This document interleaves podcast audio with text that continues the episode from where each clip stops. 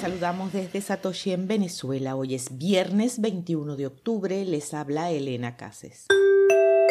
Bitcoin es ahora menos volátil que el SIP 500 y Nasdaq por primera vez desde 2020.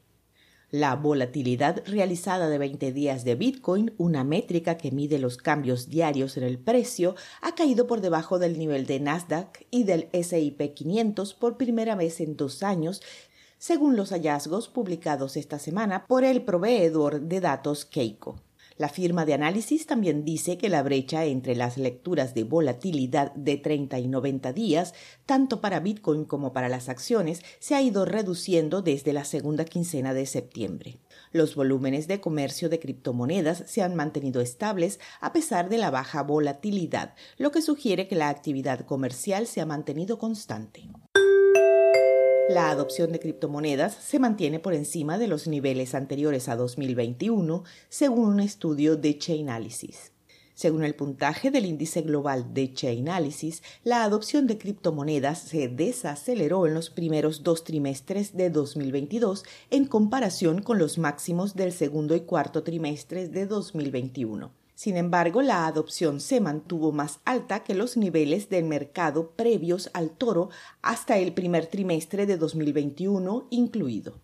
El informe Geografía de las criptomonedas de 2022 de Chainalysis también encontró que 18 de los 20 países donde la adopción de las criptomonedas estaba en su punto más alto eran países de ingresos bajos a medios, donde las criptomonedas se utilizan para enviar remesas y proteger los ahorros contra la alta inflación, esto apunta a una tendencia en la que Bitcoin se usa como punto de entrada principal a las criptomonedas para personas en países de ingresos bajos y medianos que dependen de él para las finanzas básicas del día a día. Bitso dice que duplicó su base de clientes en América Latina en el último año. El exchange de criptomonedas Bitso duplicó su base de clientes el año pasado a más de 6 millones de clientes en América Latina, citando una mayor adopción de criptomonedas en la región. Bitso tiene su sede en Ciudad de México y tiene licencia en Gibraltar. La bolsa opera en Argentina, Brasil, Colombia y México. Ahora tiene alrededor de un millón de usuarios en Argentina y más de un millón en Brasil, dijo un portavoz a los medios en las breves de Elbit.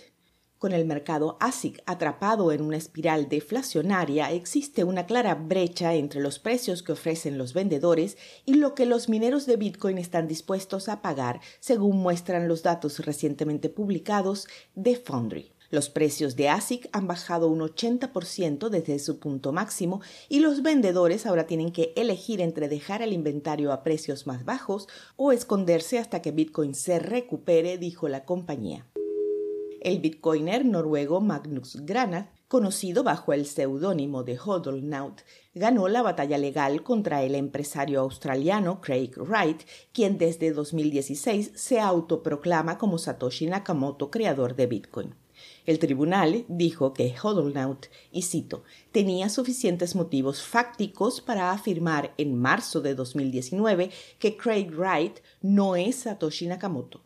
Por lo tanto, el bitcoiner fue absuelto de todas las quejas presentadas por Wright y además debe ser compensado por una suma de casi 350 mil dólares. N26, un banco digital europeo de 9 mil millones de dólares en capitalización, está lanzando servicios de comercio de Bitcoin y criptomonedas según un informe de CNBC. N26 Crypto, el servicio recién formado por el banco, se lanzará a los clientes austríacos en las próximas semanas e inicialmente incluirá Bitcoin y varias criptomonedas. Tras su lanzamiento inicial, el banco tiene previsto ampliar su oferta de servicios a clientes de otros mercados en el transcurso de los próximos seis meses. Sin embargo, los usuarios que busquen aprovechar el servicio deben tener en cuenta que el banco no admite transferencias de billetera custodia, lo que significa que los usuarios no podrán sacar su Bitcoin de la plataforma. A mediodía de hoy el precio de Bitcoin estaba en 19 mil dólares con una variación a la baja en 24 horas del 0%.